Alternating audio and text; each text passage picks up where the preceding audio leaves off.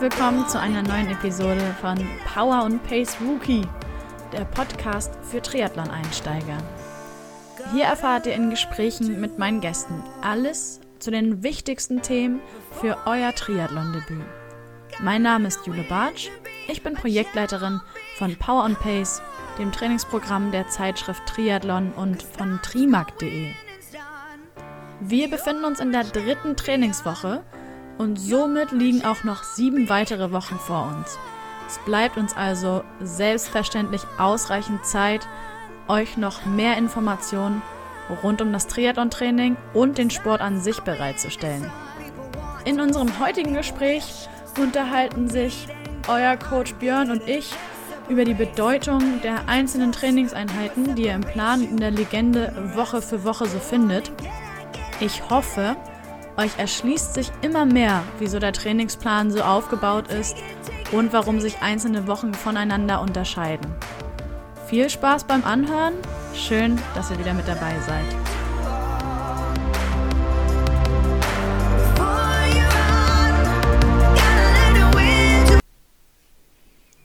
Es ist wieder soweit. Ich sitze hier wie immer virtuell mit eurem Coach Björn zusammen.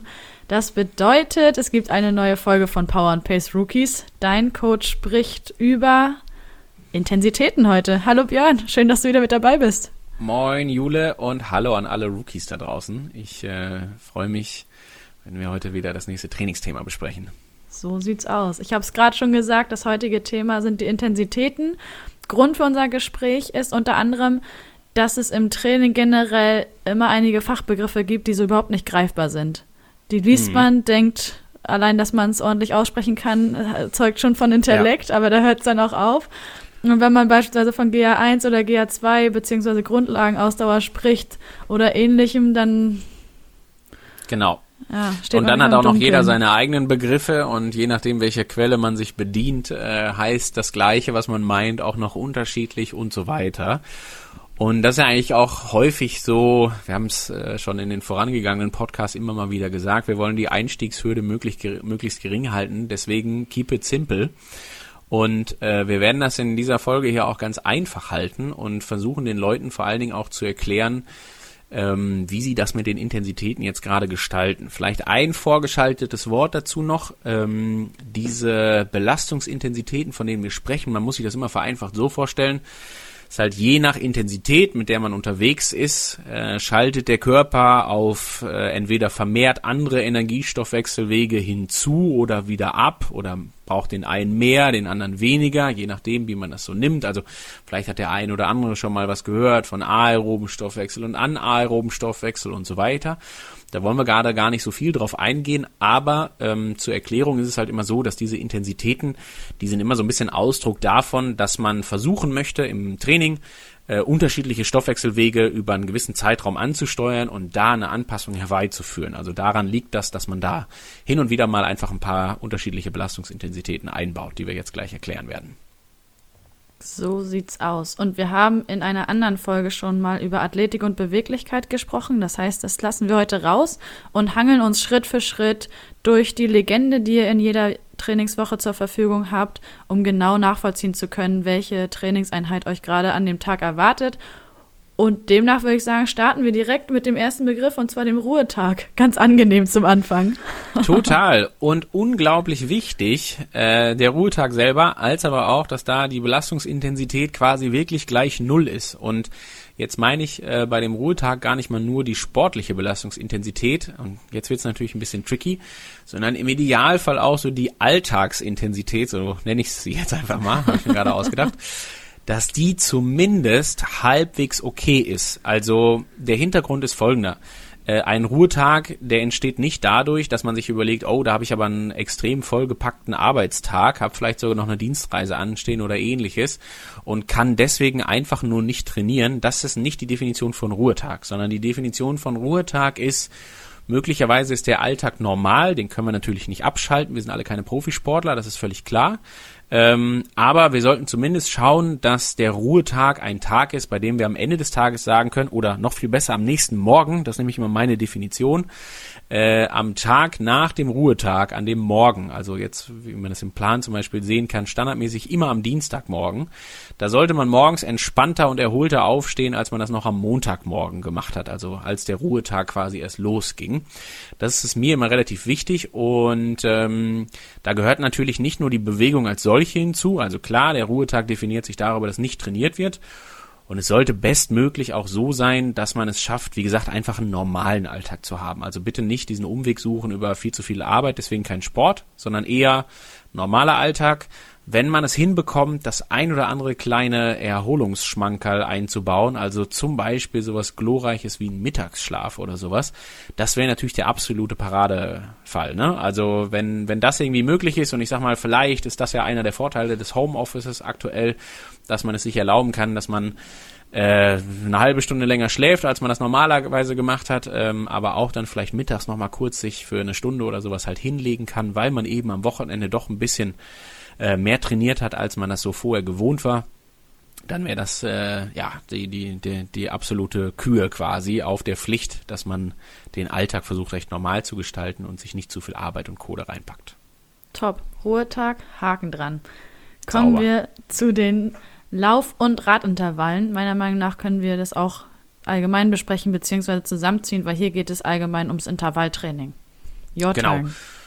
Und äh, Intervall, wie eben schon gesagt, also ich sag mal, ein Intervall kann immer alles und nix sein. Ähm, der, der, der, diese Form des Intervalls rührt halt daher, dass man versucht, eine unterschiedliche oder eine andere Intensität anzusprechen. Und wie ich das eben schon einleitend gesagt habe, dieser Unterschied in der Intensität liegt immer darin, dass man versucht, bestimmte Energiestoffwechselwege ähm, vermehrt oder weniger vermehrt anzusprechen. Jetzt sieht man das ähm, beim Radfahren als auch beim Laufen dass wir da unterschiedliche Intensitäten in Form von Intervallen eingebaut haben. Und wir haben das äh, nicht anhand eines gewissen, äh, eines ganz strikten Werts oder ähnliches gemacht. Also wir haben jetzt nicht eine Ableitung genommen von der Herzfrequenz prozentual zu irgendwas, sondern wir haben versucht, das so ein kleines bisschen zu umschreiben. Und deswegen ist äh, mir das ziemlich wichtig, dass wir das einmal auch so ein bisschen äh, in diesem Podcast erklären, damit jeder so ein bisschen weiß, was diese Umschreibung halt so bedeuten soll. Also, äh, man muss sich das so vorstellen, ähm, wenn man sich jetzt gerade locker bewegt und wir haben ja so den Dauerlauf oder die lockere Radausfahrt auch im Trainingsplan stehen, das ist ja so ein bisschen das basale Level der Intensität, also das, das, das unterste in Anführungsstrichen, ohne dass das wertend ist, auch das kann sehr sinnvoll sein. Das ist mehr oder weniger so ein bisschen die Referenz bei der Geschichte. So und diese unterste Intensität, ähm, der Idealfall ist ja schon, wenn man das auch irgendwann beim Laufen hinbekommt, diese unterste Intensität gleichmäßig durchzulaufen. Man muss sich das immer so vorstellen: äh, Mit einer gewissen Intensität geht zum Beispiel einher, dass man, dass diese Intensität, Intensität dazu führt, dass wir vermehrten Sauerstoff durch uns durchschleusen. Also merken wir schon ganz banal daran, dass wir mehr atmen. Also wir müssen häufiger atmen, wir müssen ein bisschen tiefer durchatmen und so weiter. Und deswegen ist es auch so, dass wir im Körper etwas mehr Umsatz an Sauerstoff letztendlich erzeugen. So, und dieser Sauerstoffumsatz ist ganz entscheidend wichtig, um am Ende eine Anpassung herbeizuführen. Also um, um jetzt mal kurz ein bisschen fachlich zu werden, um unter anderem den aeroben Stoffwechsel zu verbessern. Wenn der ein oder andere vielleicht schon mal was von der VO2 Max gelesen hat, als wichtigstes Bruttokriterium für die Ausdauerleistungsfähigkeit, dann zahlt alles, was mit Sauerstoffumsatz zu tun hat, darauf ein. So, deswegen ist zum Beispiel ein kontinuierlicher Dauerlauf super, aber äh, auch dieses Wechselspiel, was wir am Anfang beschrieben haben, aus Gehen und Laufen vielleicht sogar, ist immer noch besser als A, nichts tun oder auch immer noch besser als B, kontinuierlich einfach nur zu gehen.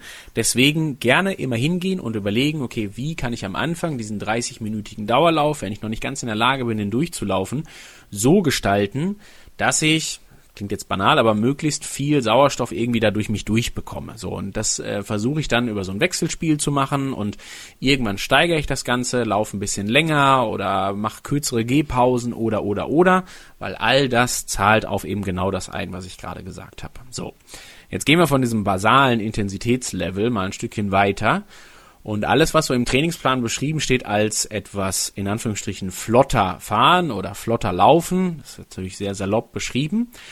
Aber das geht immer so ein bisschen damit einher, dass man versucht, wenn man irgendwann das mit diesem Dauerlauf hinbekommen hat zum Beispiel, aus dieser Komfortzone auch wieder ein bisschen rauszukommen und sich auch etwas intensiver zu belasten. So, das nehmen wir jetzt mal an, wir haben irgendwann diese 30 Minuten Dauerlauf geschafft.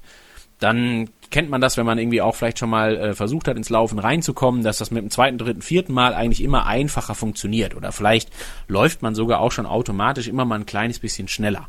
Und die Versuchung in diesen Intervallen oder in den, mit dem Einbau der Intensitäten liegt halt einfach darin, dass man versucht, äh, eben noch mal ein bisschen mehr aus dieser Laufeinheit oder dieser Radeinheit natürlich auch rauszuholen, im Zweifel auch an Sauerstoffumsatz zum Beispiel jetzt gerade, um da einfach eine etwas höhere Anpassung herbeizuführen.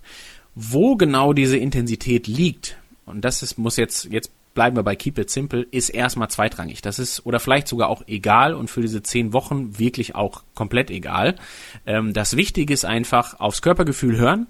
Wenn da steht flotter, dann sollte das durchaus was sein, was einen gerade beansprucht. Aber wenn man jetzt nach zum Beispiel Laufintervalle zwei, nehmen wir das mal als Beispiel, da steht zwei bis drei Mal für drei bis vier Minuten flotter laufen und dazwischen irgendwelche lockeren Trab- oder Gehpausen zu machen und das wäre so eine Einheit, wo man aber trotzdem nach 30 oder 45 Minuten wieder zu Hause ankommen sollte und sagen sollte, ja, Haken dran. Äh, ich habe es geschafft, mir geht's dabei gut. Das war aber durchaus auch herausfordernd, aber auch nicht mehr. Ne? Also das sollte dann nicht so sein, dass das einen irgendwie überanstrengt oder dass man sich schlecht oder so danach fühlt, sondern das sollte alles ähm, zwar aus der Komfortzone raus sein, aber immer noch in einem sehr äh, ja, angenehmen Bereich stattfinden. Und so kann man es eigentlich beim Radfahren genau wie beim Laufen machen. Haltet die Intensität so, wie es euch vom Körpergefühl her passt, wie ihr euch weiterhin gut dabei fühlt. Wenn ihr im Zweifelsfall, äh, gerade auch weil natürlich ein bisschen ähm, Toleranz gelassen ist, über zwei bis dreimal das Ganze zu machen, für drei bis vier Minuten oder sowas, ähm, haltet das so ein bisschen so, wie es wie es euch gerade vom Wohlbefinden und vom Körpergefühl her passt. Wenn ihr einen super Tag erwischt habt und ihr denkt euch, ich mache das nicht nur zweimal, sondern dreimal und laufe auch das Ganze direkt über vier Minuten, dann gerne machen. Äh, solange ihr euch danach immer noch gut fühlt, äh, ist alles total fein. Wenn man mal einen Tag hat, wo man sich nicht besonders gut fühlt, dann äh, macht man vielleicht nur zweimal und das Ganze auch nur für drei Minuten und vielleicht auch nicht so intensiv, wie man das macht, wenn man, wenn man sich sehr gut fühlt, sondern versucht einfach nur so einen kleinen Wechsel da reinzubekommen. Ich kann mir vorstellen, dass so die ersten Einheiten vielleicht sogar schwierig sind einzuschätzen, wenn man jetzt den ersten Intervall angeht. Wie schnell mache ich das? Schaffe ich dann auch noch den zweiten? Aber auch da können wir euch beruhigen, das ist einfach eine Sache der Erfahrung. Ganz genau. Je öfter und ihr das lauft. Auf keinen Fall denken, äh, dass man da jetzt eine extrem andere Intensität äh, wählt. Also es reicht vollkommen, wenn man diese Komfortzone in Anführungsstrichen leicht verlässt. Also äh, wir haben es da irgendwo auch so ein bisschen äh, mal im, in den Vorgesprächen gehabt, was halt so, ne, so ein Indiz sein könnte, würde man sich der Herzfrequenz bedienen. Also ist kein Muss, aber wenn man irgendwie eine, eine gute Herzfrequenzmessung über einen Brustgurt oder so weiter hat, dann sprechen wir da so von einem Bereich, wo sich so eine Herzfrequenz vielleicht so um ungefähr zehn Prozent der Schläge verändert. Also wenn ich meinen lockeren Dauerlauf mache und ich mache den bei ungefähr einer Herzfrequenz von 140, äh, dann würden wir bei dem flotter Laufen davon sprechen, dass das dann halt vielleicht so im, im Bereich Richtung 155, sowas um den Dreh, äh, vielleicht auch ein kleines bisschen mehr an Herzfrequenzschlägen liegt.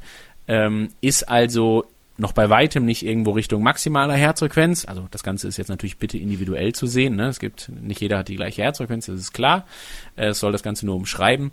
Ähm, und deswegen, das bewegt sich immer noch weit weg von der, von der maximalen Herzfrequenz, aber ist auf jeden Fall so, dass man schon merklich die Komfortzone jetzt gerade einmal verlassen muss. Ganz genau. Gut, wir haben Super. eben gerade schon ähm, Rad und Laufen kombiniert. Das machen wir jetzt auch mal, zumindest hier im Gespräch, praktisch und mhm. switchen rüber zum Koppeltraining. Ja, genau. Das äh, ist natürlich eine der ganz großen Besonderheiten, die der Triathlon so hat, oder auch eines der ganz großen Herausforderungen, die der Triathlon so hat.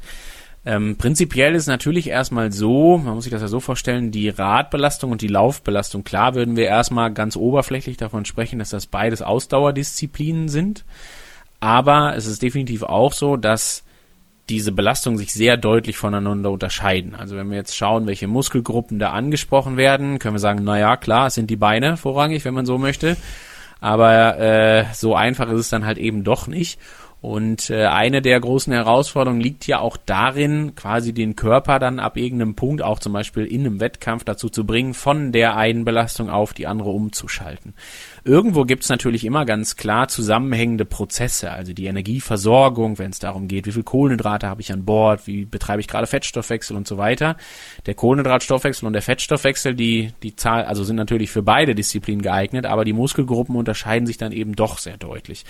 Wenn wir dann sowas anstehen haben wie das Koppeltraining, dann, und das haben wir ja sogar als Safety-Check eingebaut in den Trainingsplänen zum Beispiel hin und wieder, dann geht es dabei vorrangig darum, einfach diesen Belastungswechsel zu üben. Dabei ist nicht kriegsentscheidend, wie ich diese Belastung des Radfahrens oder die Belastung des Laufens als solche isoliert betrachte ausführe, sondern vor allen Dingen einfach diesen Transfer hinzubekommen. Das heißt, wenn ich jetzt die Situation habe, dass es im Trainingsplan steht und ich begebe mich auf eine Radausfahrt, ich sage jetzt mal von 45 Minuten, dann mache ich die gerne so, dass ich mich dabei noch gut fühle. Ich muss mich dann nicht übermäßig belasten und so weiter. Komme zu Hause an, äh, sorge dafür, da geht es auch nicht um Geschwindigkeit, das haben wir ja auch bei den Safety-Checks zum Beispiel dran geschrieben, dass es nicht darum geht, das Ganze jetzt extrem schnell zu machen, sondern wie mein Papa sagen würde, äh, langsam ist präzise und präzise ist schnell. Ne? Äh, und das gleiche gilt für die Wechselzone quasi auch. Also lieber das Ganze ganz präzise mit Routine und in Ruhe gut hinbekommen, als dass man irgendwie hektisch versucht, irgendwas schnell zu machen, was einem nicht gelingt und man stellt dann später im Wettkampf vielleicht auch fest, oh, ich habe die Startnummer vergessen oder den Helm nicht vernünftig aufgesetzt oder oder oder. Also jetzt beim Schwimmen, Radfahren wechseln natürlich dann äh, und muss dann nochmal zurücklaufen, weil dann kostet es halt unangenehm viel extra Zeit. So und so soll das bei den Safety Checks auch sein dass man diesen Wechsel übt, dass man sich einfach auch die Sachen im Vorhinein schon zurechtlegt, sich vielleicht eine kleine Wechselzone gedanklich zu Hause baut, wo dann äh, die Laufschuhe stehen, vielleicht zieht man sich einmal ganz kurz um, wenn man keinen Triathlon-Einteiler anhat, auch natürlich eine, eine Möglichkeit. Vielleicht zieht man sich auch noch ein bisschen was über, je nachdem bei welchen Temperaturen man das macht, muss man sich auch immer überlegen, man startet das Laufen natürlich schon angeschwitzt, ganz klar. Und ähm, dann ist vielleicht noch ein bisschen Versorgung dabei. Also auf dem Rad soll ich natürlich schon versuchen, auf jeden Fall zumindest zu trinken, mindestens mal, je nach Dauer des, der Radausfahrt. Vielleicht auch schon ein paar kleine Kohlenhydrate zuzuführen in Form von, das kann Gel sein, es kann Riegel sein, es kann in der Trikottasche aber auch eine Banane sein oder oder. Das ist äh, alles nicht so wichtig, weil ich sag mal, die Kohlenhydrate sind erstmal die gleichen. Es ist nur immer die Frage, wie verdichtet die sind in dem Lebensmittel. Ähm, das ist aber bei einer 45 Minuten Radfahrt äh, auch nicht ganz ganz wichtig. Und dann halt eben diesen Wechsel zu üben und dann wird man feststellen, dass das Laufen am Anfang sich extrem komisch anfühlt. Natürlich ist irgendwie der Körper aufgewärmt, man ist auch angeschwitzt, aber die Laufmuskulatur, die dann auf einmal arbeiten soll, die startet halt mehr oder weniger aus der kalten Hose. Also die hat sich vorher kaum bewegt. Und deswegen fühlt sich das Ganze am Anfang vielleicht auch so ein bisschen so an, als würde man sich gerade auf rohen Eiern bewegen. Also das ganze kardiovaskuläre System, ne, also Atmung, Blutkreislauf und so weiter, das ist startklar, das kann loslegen, bitte laufen. Äh, aber die, die Muskulatur, die ich dafür brauche, die ist halt eben noch nicht ganz startklar. Deswegen ist das am Anfang ein bisschen schwierig, aber deswegen halt natürlich auch völlig äh, legitim hinzugehen und erstmal sehr entspannt und locker loszulaufen, um sich auch da so ein bisschen reinzufinden. Und die Erfahrung wird sein im Laufe der Zeit, dass dieser Wechsel auch immer besser und immer besser funktionieren wird und die Muskulatur sich da immer eher dran gewöhnen wird. Und deswegen das Ganze schön entspannt machen, präzise machen, eine gewisse Routine finden, nicht unbedingt auf die einzelnen Disziplinen als solche achten, sondern viel aufs Körpergefühl hören und das Hauptziel bei den Einheiten ist halt auf jeden Fall das Wechseln als solches. Und auch hier gilt bei allem, was wir in den vorherigen Folgen und in den folgenden Folgen noch besprechen werden, dass ihr natürlich parallel in den Trainingswochen weitere Tipps dazu erhaltet. Also wenn ihr euch jetzt fragt, ja gut, Koppeltraining, ich weiß ungefähr von der Theorie her, wie das funktioniert. Erst fahre ich Rad, dann gehe ich laufen, aber wie gelingt mir denn der Übergang und warum ist das so anstrengend etc. pp. Da haben wir auch viele Lesebeiträge für euch, wo ihr euch nochmal ganz genau mit auseinandersetzen könnt und auch den ein oder anderen Tipp findet, wie es euch gelingt, doch relativ, ich nenne es mal schmerzfrei oder komplikationslos vom Rad auf die Laufstrecke zu geraten. Also da seid ihr auch wieder gut beraten, wenn ihr einfach in die aktuelle Trainingswoche des Koppeltrainings reinschaut und euch ein bisschen belest. Perfekt. Björn, du hast es gerade schon äh, kurz angesprochen, beziehungsweise dich immer wieder darauf bezogen, weil hauptsächlich in den Safety-Checks das Koppeltraining auch stattfindet. Ich würde abschließend dich bitten, eine kurze Definition zu den Safety Checks zu geben und kurz zu erklären, warum wir die machen und dann haben wir es für heute wieder. Super. Ähm, die Safety Checks sind uns ganz extrem wichtig, weil ähm, die für die Rookies da draußen unserer Meinung nach wichtig sind. Das Ziel muss sein oder soll sein, irgendwann nach diesem 10-Wochen-Programm einen ersten eigenen Triathlon finishen zu können und dabei viel Spaß zu haben und Freude, mit Freude dabei zu sein. Und deswegen ist es uns wichtig, dass diese Safety-Checks quasi dafür da sind, um, wenn man so möchte, so eine kleine Zwischenüberprüfung zu machen. Dabei geht es aber weniger darum, dass man jetzt irgendwie die letzten Tage Training als solche überprüft und dann bewertet, weil wenn man dieses Programm gut hinbekommt und wenn man das abspult ähm, und da viel Spaß dabei hat, dann ist das automatisch so, dass man diese Safety-Checks garantiert hinbekommt. Diese Safety-Checks sind viel mehr dafür da, dass der Rookie als solcher weiß, okay, ich bin in der Lage, äh, einen Koppellauf zu machen, aufbauend auf einer Radeinheit. Oder ich bin in der Lage, mal 90 Minuten Rad zu fahren, was mir vielleicht so noch unbekannt ist und was ich vorher vielleicht noch nicht gemacht habe. Und das sind genau diese Dinge, bei denen es darum geht, vor allen Dingen, also man darf das so ein bisschen transportieren als Selbstsicherheit und die eigene Sicherheit, um die dadurch zu bekommen. Weil, dass die Rookies das schaffen, wenn sie dem Programm folgen, das ist eigentlich relativ klar. Also im Speziellen, wenn sie nicht jetzt gerade irgendwie das an einem Tag versuchen, an dem sie krank sind oder ähnliches, dann natürlich das auf keinen Fall machen. Ähm, sondern dann dient es einfach quasi dem Sammeln von Selbstvertrauen ähm, auf dem Weg hin zum eigenen Triathlon, dass man nicht immer irgendwie so eine schwarze Blackbox vor sich hat und nicht genau weiß, was passiert jetzt am Wettkampftag eigentlich selber, sondern dass man sich am Wettkampftag selber morgens, wenn man aufsteht, eigentlich nochmal dran erinnern darf, gerne, okay, ich muss heute 20 Kilometer Rad fahren, ich bin aber schon mal 90 Minuten Rad gefahren. Das habe ich also problemlos geschafft. Und wer 90 Minuten Rad fahren kann und auch schon mal gewechselt ist, der bekommt auch im Anschluss den 5 Kilometer Lauf zum Beispiel hin. Und genau dafür ist es da, um äh, ja einfach diese Selbstsicherheit zu haben. Perfekt. Super. Dann schließen wir für heute ab. Vielen Dank so für deine Zeit wieder. Wir sprechen uns ganz bald zum nächsten Danke Thema. Danke an alle da draußen fürs Zuhören. Bis dann. Tschüss. Macht's gut.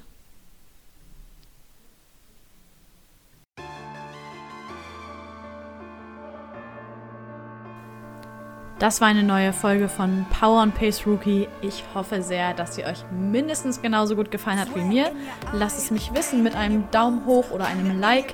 Und wenn ihr keine der neuen Folgen mehr verpassen möchtet, dann freuen wir uns sehr, wenn ihr uns auf allen gängigen Podcast-Plattformen abonniert, auf Spotify, in der Apple Podcast App oder überall, wo es Podcasts zu hören gibt. Schaltet gerne in der nächsten Folge auch wieder ein und jetzt wünsche ich euch erstmal ganz viel Spaß beim Training und bis zum nächsten Mal. Macht's gut. Before